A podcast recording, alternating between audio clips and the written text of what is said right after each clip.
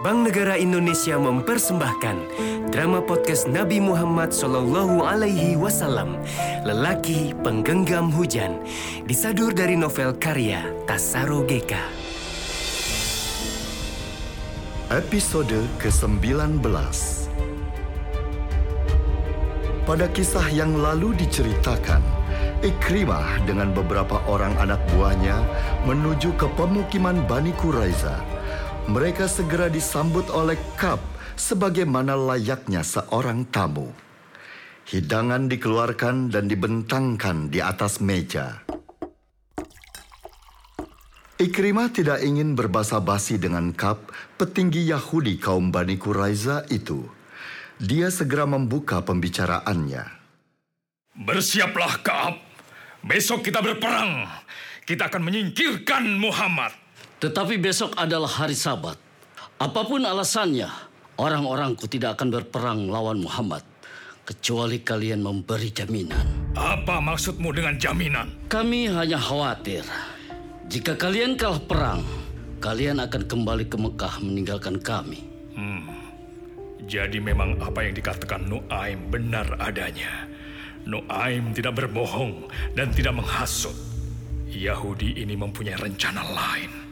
Kupastikan padamu Kaab, kami tidak akan menyerahkan siapa pun di antara petinggi Quraisy untuk dijadikan jaminan. Kalau begitu, kami tidak ikut campur dengan urusan kalian. Kaumku berlepas diri. Ikrimah menahan amarahnya. Ingin rasanya dia memenggal kepala Kab petinggi Yahudi itu. Tetapi dia sadar itu bukan cara yang terbaik. Sementara di perkemahan Abu Sufyan, Huyai, Yahudi kaum Bani Nadir, baru saja datang dan langsung diinterogasi oleh Abu Sufyan. Mana bantuan kaummu yang engkau janjikan itu, Huyai? Bani Quraisyah telah mengkhianati kami dan tidak peduli lagi dengan rencana penyerangan kami. Demi Taurat, itu tidak benar. Mereka pasti akan membantu. Hanya karena disebabkan besok adalah hari sabat, mungkin rencananya diundur. Bagaimana dengan rencana Kaab? hmm? Agar aku menyerahkan Sandera sebagai jaminan bahwa pasukanku tidak akan meninggalkan Madinah sebelum bisa menaklukkan Muhammad dan para pengikutnya. A- a- a- a- aku sama sekali tidak mengetahui berita dari kaum Bani Quraiza. Aku bersumpah demi Al-Latah dan Al-Uzza. Ini semua adalah pengkhianatan kaummu. Aku berkesimpulan, kau pun terlibat dengan pengkhianatan ini, Huyai. Tidak. Demi Taurat yang diturunkan kepada Nabi Musa di Bukit Sinai, aku bukan pengkhianat. Omong kosong kau, Huyai. Kalau begitu, aku akan ke pemukiman Bani Quraiza untuk memastikannya. Huyai tidak menyangka perkembangan perang parit ini akan begitu cepat berubah. Sadar bahwa perkembangan dirinya sendiri dapat berubah drastis. Dia buru-buru pamit pada Abu Sufyan. Alasannya hendak mengkonfirmasi kata-kata Kab dan orang-orang Bani Quraiza yang dianggap berkhianat.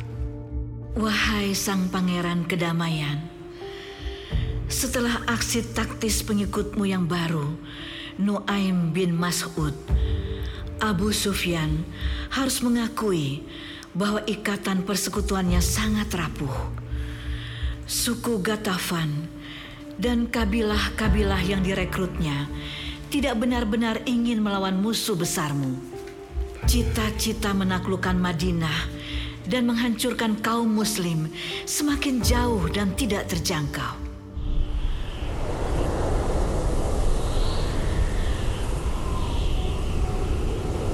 Tidak Apa yang telah terjadi? Oh, aku khawatir akan datang angin dan hujan, Abu Sofyan.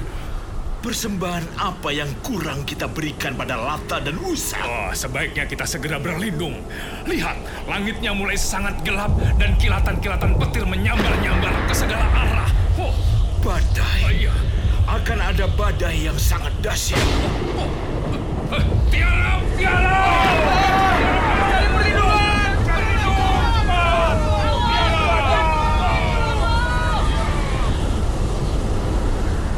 Hujan turun dengan lebatnya disertai petir yang menyambar-nyambar, banyak merubuhkan tenda-tenda pasukan Abu Sufyan.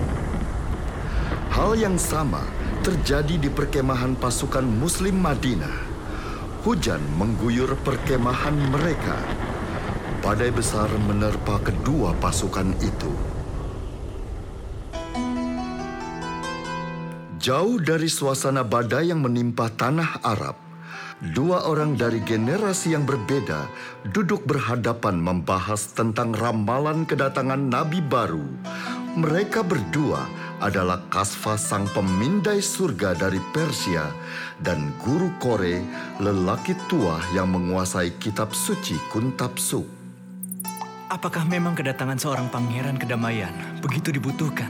Akan sangat dibutuhkan. Dunia sudah begini kacau. Para penguasa di barat dan timur saling menghancurkan tanpa memikirkan nasib rakyat. Kita tidak pernah tahu di mana dia akan dibangkitkan. Maksud saya, tepatnya kapan? Tetapi tanda-tanda kehadirannya terlalu nyata. Hmm, maksud Anda, Tuan Kasfah? Kuntapsuk secara gamblang menggambarkan suasana dunia ketika sang pangeran kedamaian berkuasa.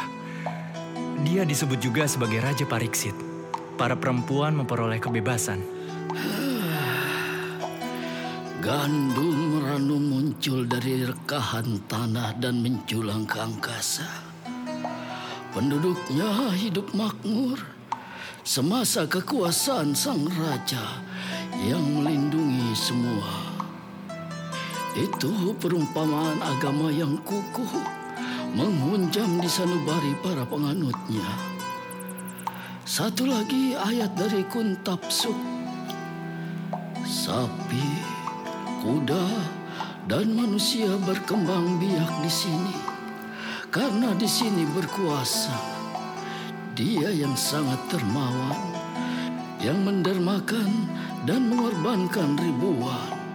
Hmm. Saya rasa ayat itu menggambarkan pribadi Pangeran Kedamaian, pribadi yang suka berderma. Ada sebuah penggambaran lain tentang Pangeran Kedamaian dalam Atar Faweda yang sampai saat ini membuatku penasaran Tuan Kasfa. Tuhan yang maha benar Minuman pembebas ini tindakan penuh keberanian dan kidung inspirasi membahagiakanmu di medan laga. Ketika engkau menampakkan diri, sepuluh ribu musuh bertekuk lutut bersama yang dipuja. Wahai yang tersayang. Sebuah pertempuran yang unik. Kata-kata terakhir dari ayat ini berbunyi, Apratini barahaya. Kekalahan diberikan kepada musuh tanpa adanya darah yang tertumpah. Engkau kalahkan mereka tanpa berjuang sedikit pun. Menang tanpa pertempuran. Perang yang dibantu oleh langit. Pertolongan Indra Dewa penguasa petir, taufan, dan badai Wahai Indra, kau telah membuat sepuluh ribu pasukan musuh melarikan diri tanpa bertarung sedikit pun.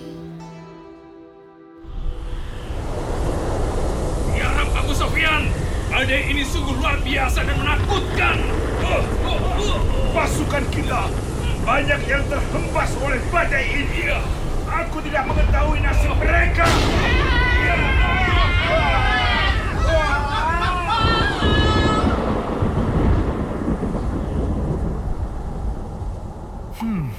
Itu pertempuran yang menarik. Dan sang pangeran kedamaian memenangkan pertempuran itu tanpa harus bertarung. Engkau terus berperang menghancurkan berbagai benteng musuh. Dengan keberanianmu dan para sahabatmu yang memuja Tuhanmu. Menghancurkan dari jauh Namiucu yang licik dan pengkhianat. Nami Ucu? Saya pernah membahasnya dengan Astu. Anak bungsunya Yim. Adik kandungnya Masya. Ah, Astu, adik kandungnya Mas ya? Kau sangat terkejut. Apakah Tuan Kasfa baru mengetahuinya? Hmm? Iya, benar Guru Kore. Saya baru mengetahuinya kalau Masya adalah kakaknya Astu. Hmm, pantas saja Serses sangat dekat dengan Masya. Ayat itu ditulis berurutan dengan ayat tentang perang unik yang dicampuri oleh Dewa Indra. Aku rasa bukan bagian langsung dari Kuntap Suk, tetapi masih tercantum dalam Atarva Weda. Perang melawan Nami Ucu merupakan lanjutan dari perang yang dicampuri oleh Dewa Indra. Pangeran kedamaian dan para sahabatnya digambarkan sebagai manusia yang bersujud. Sedangkan Nami Ucu disebut sebagai Mainaf, berasal dari bahasa Sansekerta. Maya yang bermakna indah, tetapi tidak memiliki nilai apa-apa, seperti perak yang tidak berguna. Kaum yang berusaha menggenggam hujan. Dalam bahasa Panini, Nami Ucu memang bermakna demikian. Tapi bisa juga bermakna patut dihukum. Lelaki penggenggam hujan. Nami Ucu berusaha menggenggam hujan. Padahal mereka tidak berhak akan itu. Dan tidak akan berhasil melakukan itu. Sebab ada yang lebih berhak. Ya, dialah lelaki penggenggam hujan. Tuan Gali pernah mengatakan kepada saya tentang kepercayaan orang-orang Tibet terhadap kedatangan seorang Buddha di masa depan yang akan menuntun manusia kepada cahaya. Matea, aku tahu sedikit tentang itu. Setidaknya guru Kore pernah mendengar mengenai ramalan itu. Sang Buddha pernah berkata bahwa dia bukan Buddha pertama yang dikirim ke dunia dan bukan pula yang terakhir. Pada saatnya akan datang ke dunia Buddha yang suci yang sangat diberkati. Pemimpin para malaikat dan manusia. Dia akan dikenal dengan sosok Matea yang artinya kebaikan. Pergilah ke Tibet. Di sana Tuan Kasfa akan menemukan konfirmasi mengenai sosok Matea.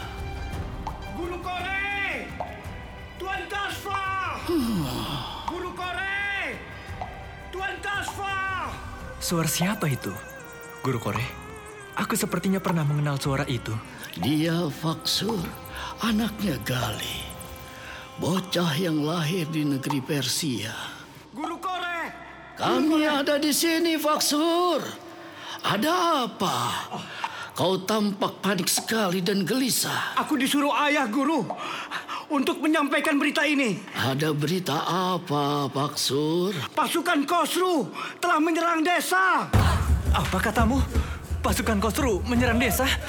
Iya, Tuan Kasfa. Ayah mengatakan lebih cepat dari perkiraannya. Rupanya malapetaka itu datang lebih cepat dari perkiraan kami. Apa kau melihat Serses, bocah kecil yang datang bersamaku? Dia telah disembunyikan eh, di salah satu rumah penduduk, Tuan. Masya. Masya di mana? Dia dia mulai bertempur menghalau tentara Kosru. Ayo Tuan Kaspa dan Guru Kore, kalian ditunggu ayah. Tuan Kasfa, nanti setelah sampai di desa, Anda harus segera pergi ke Tibet. Ke Tibet? Tibet adalah tempat persembunyian paling aman sedunia. Lagi pula, bukankah Anda ingin lebih banyak mengetahui tentang Buddha Matea? Apakah pasukan tentara Kosru dapat membumi hanguskan desa perbatasan? Drama podcast ini persembahan dari BNI. Sampai jumpa dan nantikan episode selanjutnya hanya di Spotify Podcastless dan YouTube BNI, Bank Negara Indonesia.